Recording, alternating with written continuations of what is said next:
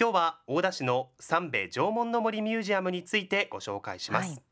ご紹介いただくのは三兵衛縄文の森ミュージアムの山下紗理奈さんです。おはようございます。おはようございます。おはようございます。よろしくお願いしよろしますくお願いいたようします。こそ雪の中ありがとうございます、ありがとうございます。寒くなりましたね。ねさてあの今日のテーマに入る前にですね、リスナーの方からいただいた推しメッセージご紹介します、はい。山下さんもぜひ一緒にお聞きくださ、はい。い。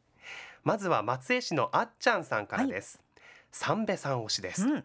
国見神話にも出てきます。西野原草原で思いっきり走れます。ね。東野原はリフトで山に登れます、ワインのお店もできました。うん。北野原はキャンプも楽しめます、うん。夜は星空が綺麗ですよ。ぐるーっとドライブもおすすめですと。かなり観光ね。え案内がしっかりとされてる方ね。北に西に東に存分に楽しませてるね。そうそうそうそうそして西白郡比叡津村の健さんから、はい。三瓶山の埋没林の施設に行ってきました。入館料お手頃で規模が充実しており、はい三瓶山の歴史がわかり、うん。子どもの自由研究などにも活用できるいい施設だと思いましたと。楽しく学べるねえ。体験できるいいね。そんな場所ですね。さて山下さんあのこはいの春から、おあのお話を伺っていくんですけれども、この春からなんと島根での生活が始まったと。はいお。聞きしております、実際に暮らしてみて島根の印象というのはいかがですか、はい。島根はやっぱり神社や遺跡などが多いので、うん、歴史を身近に感じれる場所だなと思います。なるほど確かに。そんな中はい。早くも気に入った場所ですとかお。食べ物ですとかはい。見つかりましたか？とですね、お気に入りの場所がええ。出雲市のええ。キララビーチ。おはい滝のおはい、はいあの海岸沿いにある。はい、はい。お気に入りですね。景色が綺麗なので、ええ。海沿いをドライブするとすごく気持ちが最高ですよね。で合わせてええ。キララ滝の海鮮たこ焼きも美味しくて、食べ応えがあるのですごくお気に入りです。しっかり道の駅にも寄っていただいて。ねえ楽しんでいらっしゃいますわかります。海鮮たこ焼き私も好きなんです。大きくって。熱々。ね特にこの寒い時期はまたそうですね。ハフハフしながら。ね。どれから食べるかっていうのも楽しみですしはい、夏は夏でまた海も楽しめますしうん。改めてなんか自然豊かだなって思いますよね。ね。魅力ある部分がたくさんありますね。さあでは今日の本題です、はい。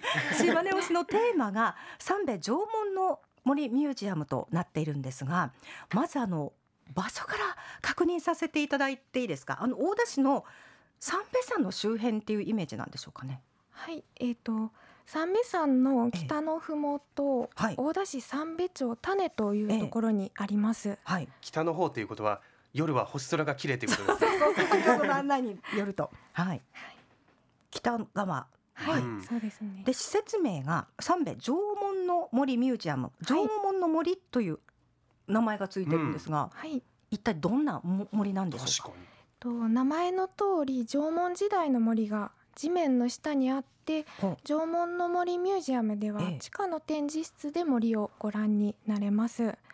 でこの森はええ。ほとんどが巨大な杉の木で根を張ったまま立っています。う地面の下にあるのを地下の展示室ではい。見ることができる、い、やこれは興味が湧いてきましたよ。土の中を覗けるってことです そうそうよねそうそう。ちょっとそのあたりちょっとゆっくり聞いていきましょうかね、縄文時代の先ほどのお話によると、うん。杉森がそのまま残ってるというはい。イメージですか、そうですね。約4000年前の森が茂っていた場所にその時のままで残っています。ええ。おおでこれは太古の森の姿を実際に見ることができる森の化石で世界でもこれほど大きな木が残るのは珍しいものになっています。なるほど。森の化石っていうなんかワードがピタッとはまりますよねそうですね。恐竜の骨とか 魚の骨とかはわかるけど森が化石としてその時空をとどめてるというか、そうイメージですよね。あの大きなとおっしゃったんですが、はい。まあうんどどれくらいの大きさうんなんでしょう、も森として。えっとですね。え大きなものでは直径が2メートル以上高さが12メートルを超える12メートル幹が残っています。ちょっとイメージをはるかに超えたんですが、12メートルって言ったら建物でいうと3階とか4階とかそれぐらいな高さになりできそうですえもっとですそれ以上あそれ3階4階とかそれぐらいの高さになりますよね。木の幹も2メートル以上ってことは僕身長182センチなんですけどあ松原僕よりさんよりも。横に広いってことですよね。なんかもう相当大きいということになりますよね。はい。山下さん初めてご覧になってこの巨木群っていうんでしょうかね、うん。森どんな印象だったんですか？やっぱりまず大きさにすごいびっくりしました。であとは縄文時代の木が目の前にある ということがすごい不思議な感覚でした。そうですよね。本当にタイムスリップした感覚ねになりますもんね。紛れ込んだ感じですよね。そうですね。あの素朴な疑問なんですが、ええ。その縄文時代の森をどういうふうな展示になどうやって展示されてるんでしょうか？そうですね。はい。えっ、と森が見つかった場所にはい。深さ13メートルの巨大な穴を掘ってそのまま展示室にしています。はい。階段で地下に降りると掘り出したままの巨大な木が立っています。あ、そういう意味で地下で見ていただくっていうことになるわけですね。なんかこう下階段を下っていくたびにどんどんこう神秘の世界に入っていくっていう、そんな感じですね。なんか変わってはいいきそうでですすよね。縄文の森にはこのそもそもなんですがんなぜこう巨大な木がお残おった、まあ、残ったっていうかし茂ってたっていうかそうですね。んな2メートル高さ12メートルなんて、はい、それが森の時間の違いがあります。森の時間。はい。人がたくさんの木を使わなかった時代には、はい。何千年もかけて森が育まれて木が何百年も生きて巨大になりました。なるほど。はあよくあの樹齢何年とかって言いますけどはい。あの当時は木を切ってお家を作るですとかそんなこともなかったでしょうし、そうですね、まんまずっとすくすくと成長してたっていうそうか。ことなんですね。なるほど。はあ、じゃあなぜそのまま残ることができたんですか？うん。はい。えっとこれが約4000年前の三瓶山の噴火で埋もれていくつもの偶然が重なって奇跡的に残りました。ほ噴火の熱えで幹の表面がほんの少し焦げているんですが燃えてしまわなかったことも奇跡の一つになります。確かに。ね。溶岩とか流れてきたりしてたらもうその一帯は全部ねねなくな倒されてっちゃって。たわけですから。でもその焦げ跡が残っているっていうところもなんかすごいですよね。そうですね。4000年およそ4000年前に、あなたはそこにいたのねっていうへそんな感動もありますよね。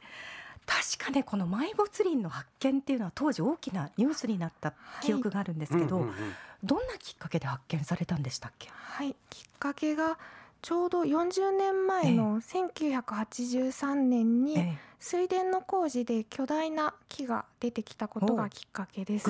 はい、はい、その時の写真を目にした高校の先生が森が埋もれているっていうことを推理してご自分で最初調査をされています。へへですごい。そして1998年に発掘調査が行われて、はい、縄文の森が発見されました。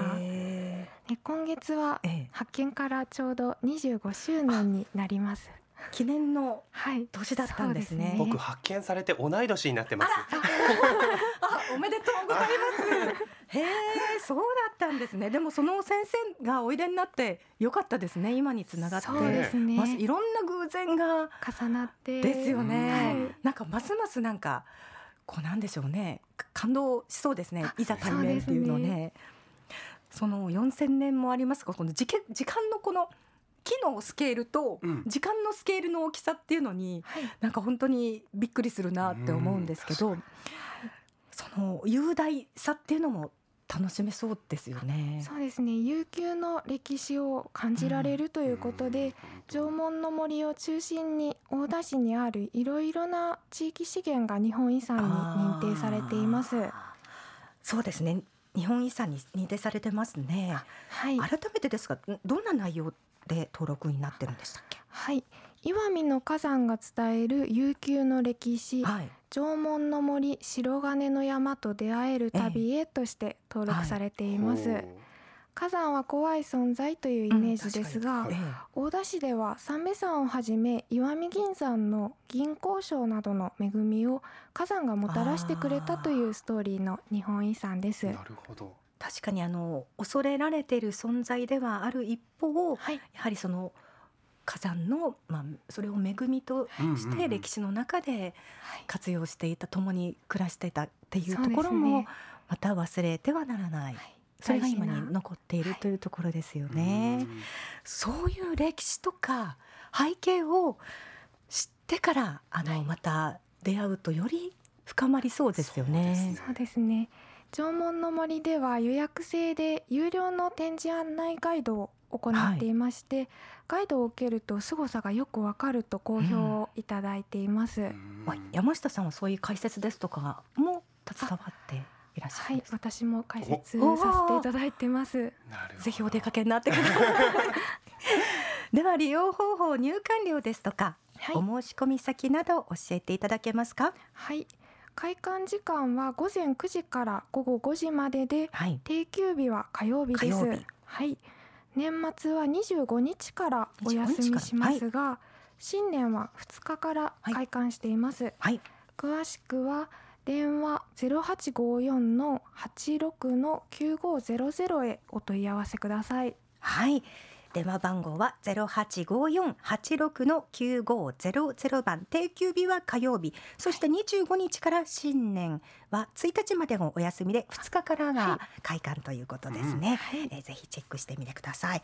あの確か近くの三部自然館サヒメルにもはい、埋没林から発見された杉の展示ありましたよね。うんあそうですね展示室に3本の杉が展示されています、ええこれも迫力ありますよね。なんかこはいう感じるものがありますけどね。そうですねこの距離というのはどれくらいなんですか？えっ、と車で6分ほどになりますおあ、なのでじゃあさほど離れてない。すぐ近くにはいありますこれはじゃあもうぜひとも両方そうですねご覧になるとうん よりね良さそうですよね。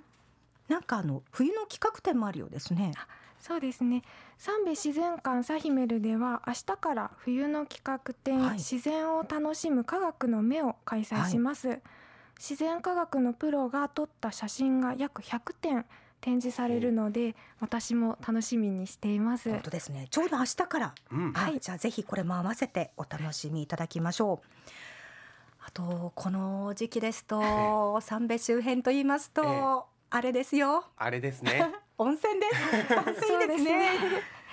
火山の恵みの一つええで三部温泉がおすすめです、ねねえ、知る人ぞ知るというか、こうリピーターの方も多いような。そうですね結構ね地元の方がええ、入られたりとかええされていますね、あと登山の後ですとかね。そうですいいねですねね、ちょっとあの茶色っぽいような特徴もありますよね。そうです。ね個性的なお湯があるイメージですが、お好きですか？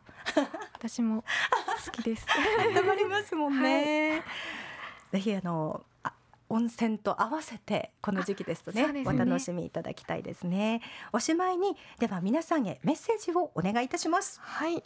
縄文の森にお越しになった皆さんは、想像より大きいすごいとおっしゃいます。やっぱり。はいラジオをお聞きの皆さんも実際にご覧になってうん。その迫力と自然の神秘を感じていただきたいと思っています、なんかね不思議な気持ちになりそうです。見上げるわけですよね。そうですね、ねえ、4000年前の北地との出会いですよね。そうですよ。うん、まあどんな自分がご自分がその感情になるのかっていうところも含めて、はい。なんかこう楽しい出会いをなんかぜね、えー感じていただきたいなと思います。はい今日は本当にあの雪の中というところありがとうございました。ありがとうございましたお気をつけて、はいありがとうございましあた。